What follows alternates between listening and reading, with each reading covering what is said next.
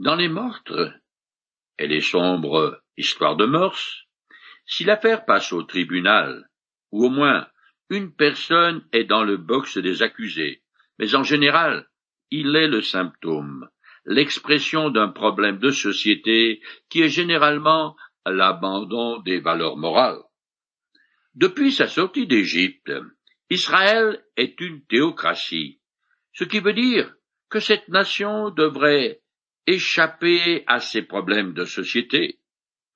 Mais c'est loin d'être le cas car Israël est spirituellement en chute libre et copie les meurtres des peuplades, des peuplades païennes qui l'entourent.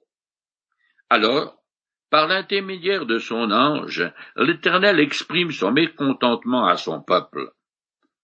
Les saintes nitouches ne sont pas concernés par les histoires racontées dans le livre des juges. Mais comme je ne fais pas partie de cette honorable congrégation, j'ai intérêt à prêter attention aux contre-exemples des Israélites. Je commence à lire le chapitre 2 du livre des juges. L'ange de l'Éternel monta de Gilgal à Bokim et déclara au peuple d'Israël je vous ai fait sortir d'Égypte, et je vous ai mené dans le pays que j'ai solennellement promis à vos ancêtres. J'ai déclaré que je ne romprai jamais mon alliance avec vous. Et vous de même, vous ne conclurez pas d'alliance avec les habitants de ce pays, et vous démolirez leurs hôtels. Or, vous ne m'avez pas obéi. Pourquoi avez-vous fait cela? Aussi, ai-je résolu de ne pas déposséder les habitants du pays en votre faveur? Ils resteront pour vous des adversaires, et leurs dieux seront un piège pour vous. L'ange de l'Éternel s'exprime exactement comme Dieu lui-même en demandant des comptes à Israël.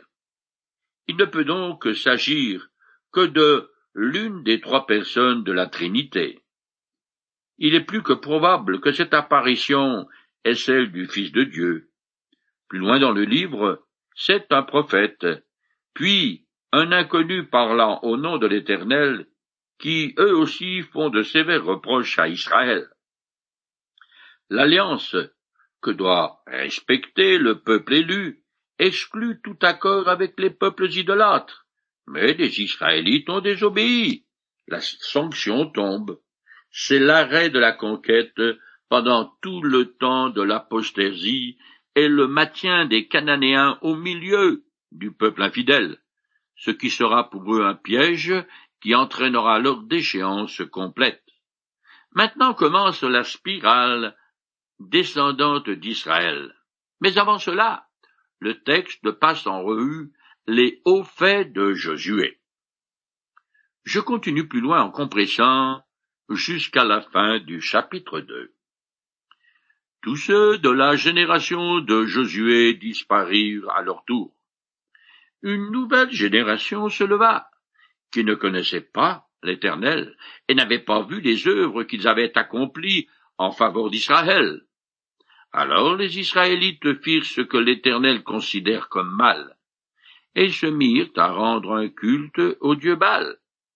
Chaque fois qu'ils entreprenaient une campagne, l'Éternel intervenait contre eux pour leur malheur, comme il le leur avait déclaré, et même annoncé par serment. Ainsi ils furent réduits à la plus grande détresse. Alors l'Éternel leur suscita des chefs qui les délivrèrent des pillards. Il aidait cet homme, et il délivrait les Israélites de leurs ennemis pendant toute la vie de ce chef. En effet, lorsque l'Éternel entendait son peuple gémir sous le joug de ses oppresseurs et de ceux qui le maltraitaient, il avait pitié d'eux. Mais après la mort du chef, le peuple recommençait à se corrompre encore plus de la génération précédente. L'Éternel laissa donc subsister sans se presser de les déposséder, ces nations qu'il n'avait pas livrées au pouvoir de Josué.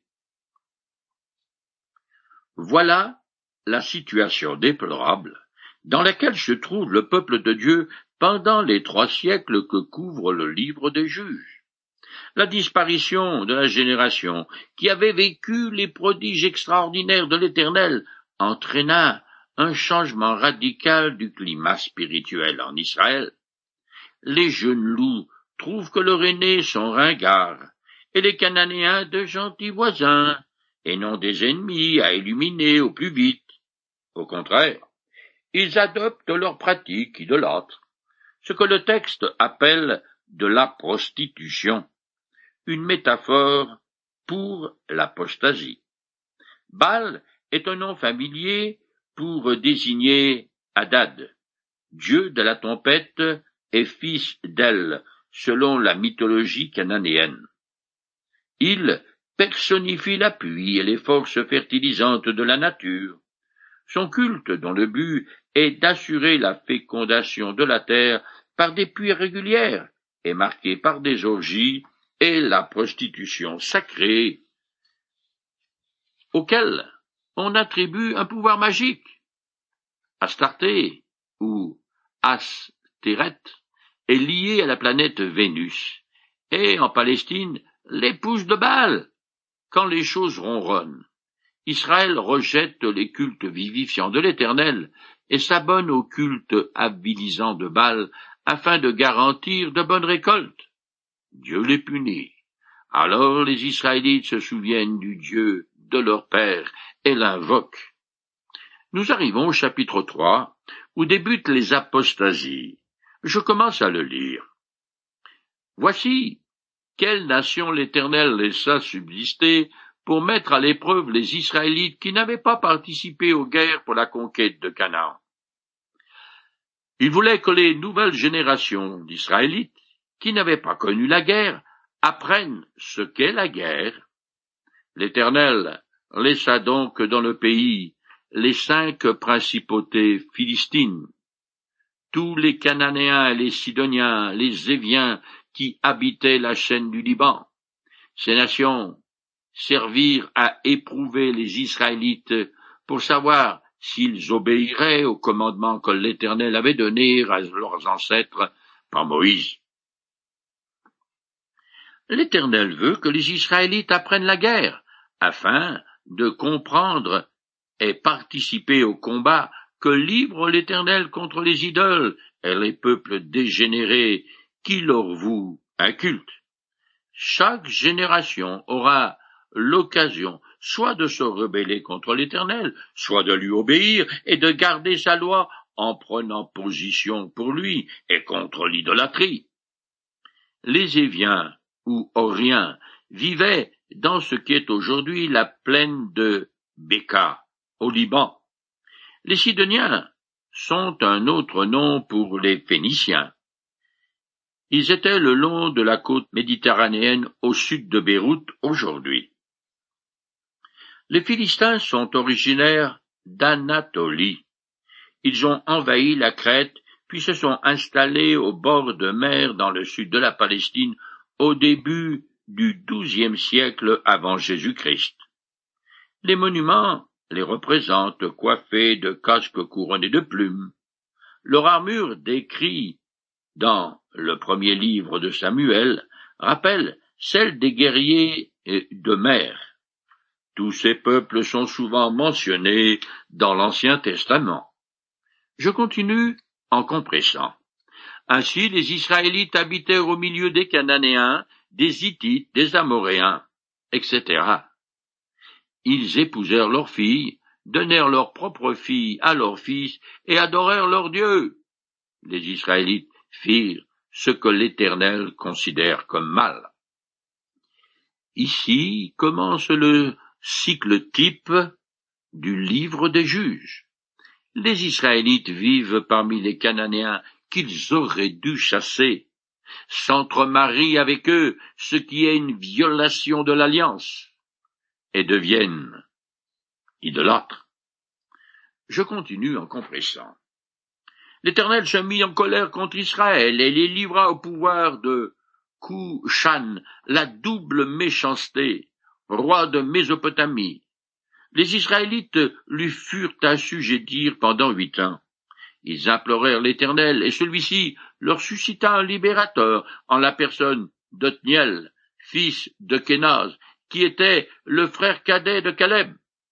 L'Esprit de l'Éternel vint sur lui, et il prit la direction d'Israël. Il partit en guerre contre Kushanla, double méchanceté, roi de Mésopotamie, et l'Éternel lui donna la victoire sur lui. Après cela, la région fut en paix pendant quarante ans.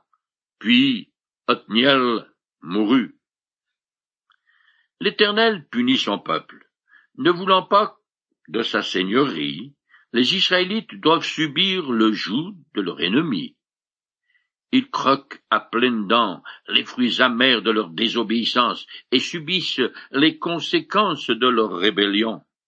Ce roi très méchant, car c'est là son nom, vient du nord de la Syrie pour envahir les territoires d'Israël. Il peut se le permettre, car à cette époque, l'Égypte est affaiblie. Or, c'est elle qui exerçait un certain contrôle sur le pays de Canaan qui s'étend jusque devant sa porte. Dans sa détresse, le peuple de Dieu se souvint de l'Éternel. Elle invoque. Dieu leur suscite alors un libérateur, et la première boucle est fermée.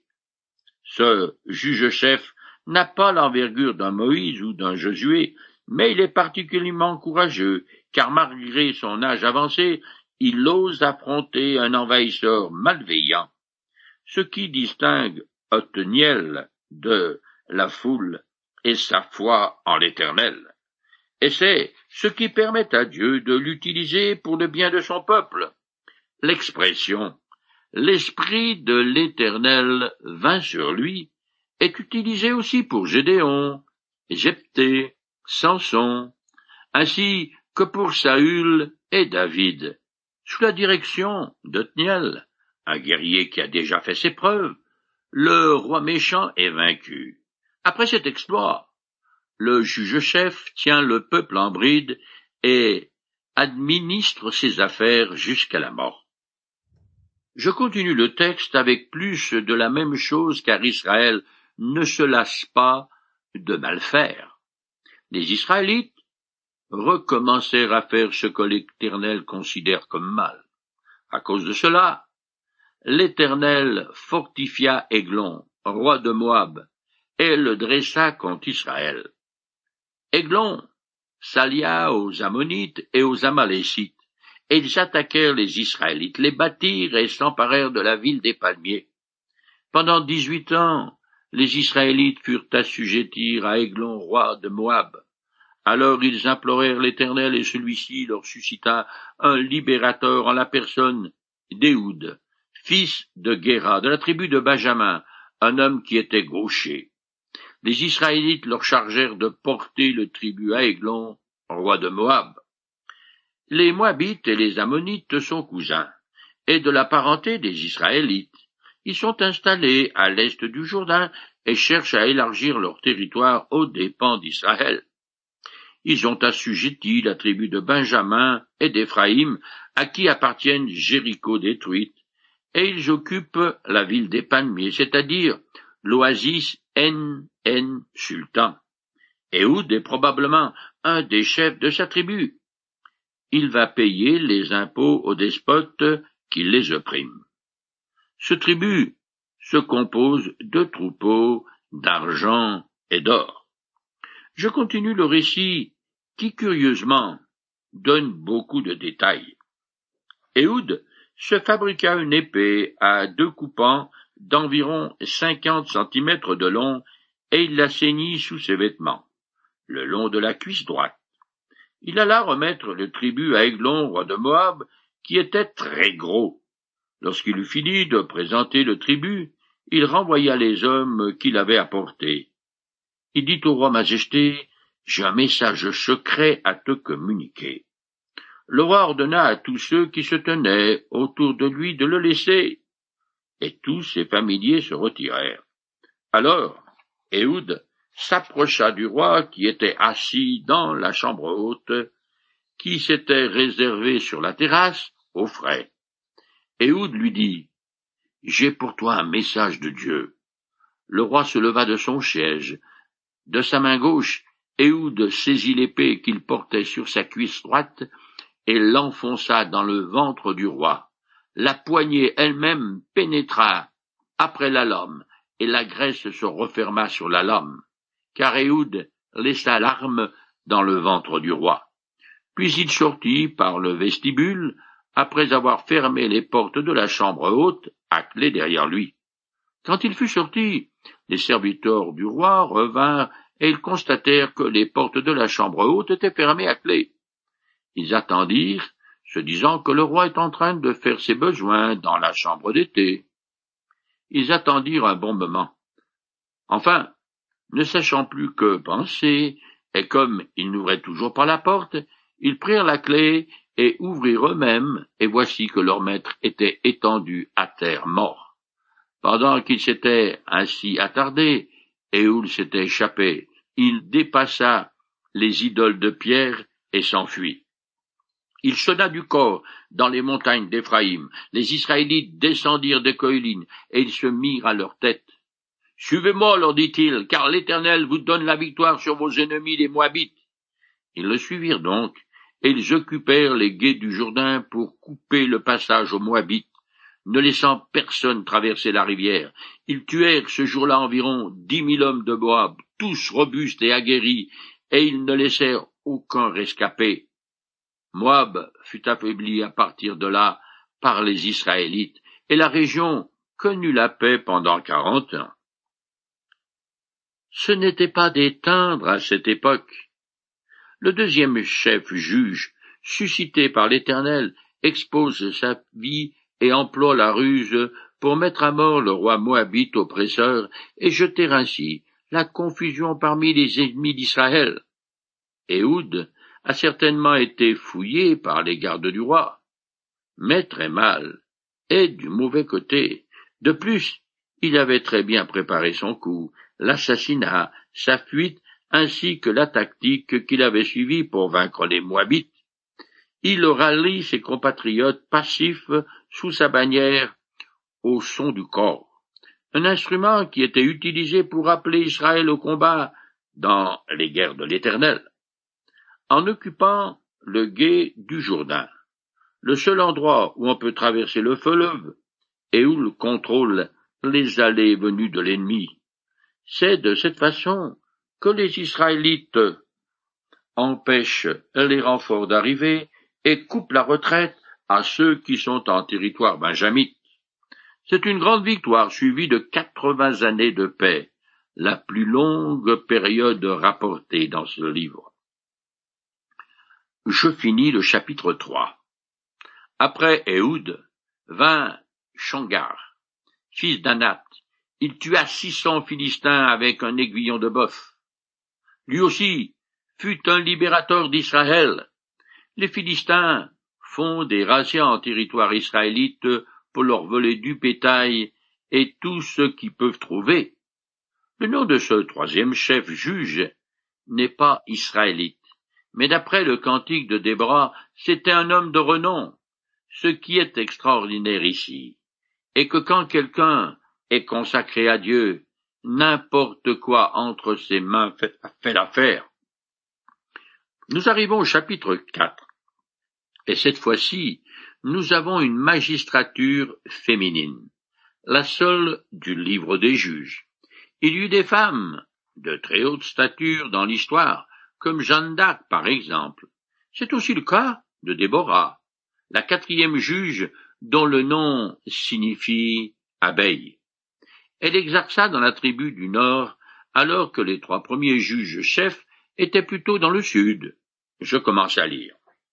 Après la mort d'Éhoud, les Israélites recommencèrent à faire ce que l'Éternel considère comme mal. Alors l'Éternel les livra au pouvoir de Yabin, un roi cananéen qui régnait sur la ville de Hatzor. Le chef de son armée s'appelait Sisera et demeurait à Goïm. Yabin possédait neuf cents chars, bardés de fer, et il opprima durement les Israélites pendant vingt ans. Alors ceux-ci implorèrent l'Éternel. Un nouveau cycle commence. L'attitude des Israélites est fatigante et pathétique. Dès que le juge Ehud disparaît, ils retournent aux pratiques idolâtres. Cela fait maintenant deux siècles que l'Éternel a délivré Israël de l'esclavage égyptien. Ici, il fait le contraire et les asservit aux Cananéens. La ville de Hatzor date du XVIIe siècle avant Jésus-Christ du temps du pharaon Ixos. Son site a été identifié en 1927. À l'époque du juge Déborah, les villes occupent une position clé. Elle est bien protégée et une route la rallie à la ville de Sidon en Phénicie. Complètement détruite par Josué, la partie haute de Hatzor avait été reconstruite par les Cananéens et était devenue la plus importante ville de la Galilée, la région où Jésus exerça la plus grande partie de son ministère. Au vu du nombre de chars de combat, la coalition des Cananéens qui tient Israël en esclavage depuis vingt ans est importante et redoutable. Sans intervention divine, il n'y a pas d'essu possible. En pleine, ces véhicules blindés rendent Yabin invincible, jusqu'au moment bien sûr où l'Éternel intervint. Alors, au lieu d'être une source de puissance, ces chars deviennent inutiles, voire même un handicap. En effet, un char bardé de fer, c'est lourd, et donc ça s'enlise, et ça se fait engloutir si par le plus grand hasard de Dieu, au bon moment, il y a tout à coup une tornade d'eau qui s'abat sur eux et transforme un lit de rivière en torrent impétueux. Je continue. À cette époque, Déborah, une prophétesse femme de Lapidote, administrait la justice en Israël. Elle siégeait sous le palmier qui, depuis lors, porte son nom entre Rama et Bethel, dans la région montagneuse d'Éphraïm. Les Israélites se rendaient auprès d'elle pour régler leur litige. Un jour, elle envoya chez Barak, fils d'Abinoam, de Kedesh, en Nephtali, lui dit, Voici ce que t'ordonne l'Éternel, le Dieu d'Israël. Va recruter dix mille hommes dans les tribus de Nephtali et de Zabulon, et conduis-les sur le mont Tabor je mènerai au torrent de Kishon Sisera, le chef de l'armée de Yadin, avec ses chars et ses troupes, et je te donnerai la victoire sur lui. Déborah habite dans le centre du pays. Cette femme est à la fois juge et prophétesse, deux activités qui présentent quelques affinités. En effet, par sa parole, elle exhorte ses compatriotes à revenir au respect des termes de l'alliance. Et par ses verdicts judiciaires, elle applique les normes de la loi de Moïse. Elle reçoit donc un message de Dieu qu'elle transmet à ce nommé Barak, dont le nom signifie foudre, et qui habite tout au nord dans ce qui est aujourd'hui Tel Kedesh, à la frontière israélienne avec le Liban. Cette convocation d'un chef habitant si loin atteste le rayonnement de l'autorité de la prophétesse. Le mont Tabor mentionné ici fait quatre cents mètres de haut et se trouve à la jonction des trois tribus d'Isaacar, Nephtali et Zabulon. À cet endroit escarpé, les chars de guerre cananéens sont inefficaces, ce qui permet le rassemblement des troupes en toute sécurité et qui représente en même temps un défi lancé à l'ennemi. Bien entendu, ce Barak connaît bien Déborah et croit que ses paroles prophétiques viennent de l'Éternel, sinon elle ne se serait pas adressée à lui. Quant à Barak, il veut bien aller au combat, mais à une condition. Il veut s'assurer du concours de l'Éternel, de sa présence à ses côtés, et je le comprends tout à fait. Moi, dans ces scandales, j'aurais fait pareil.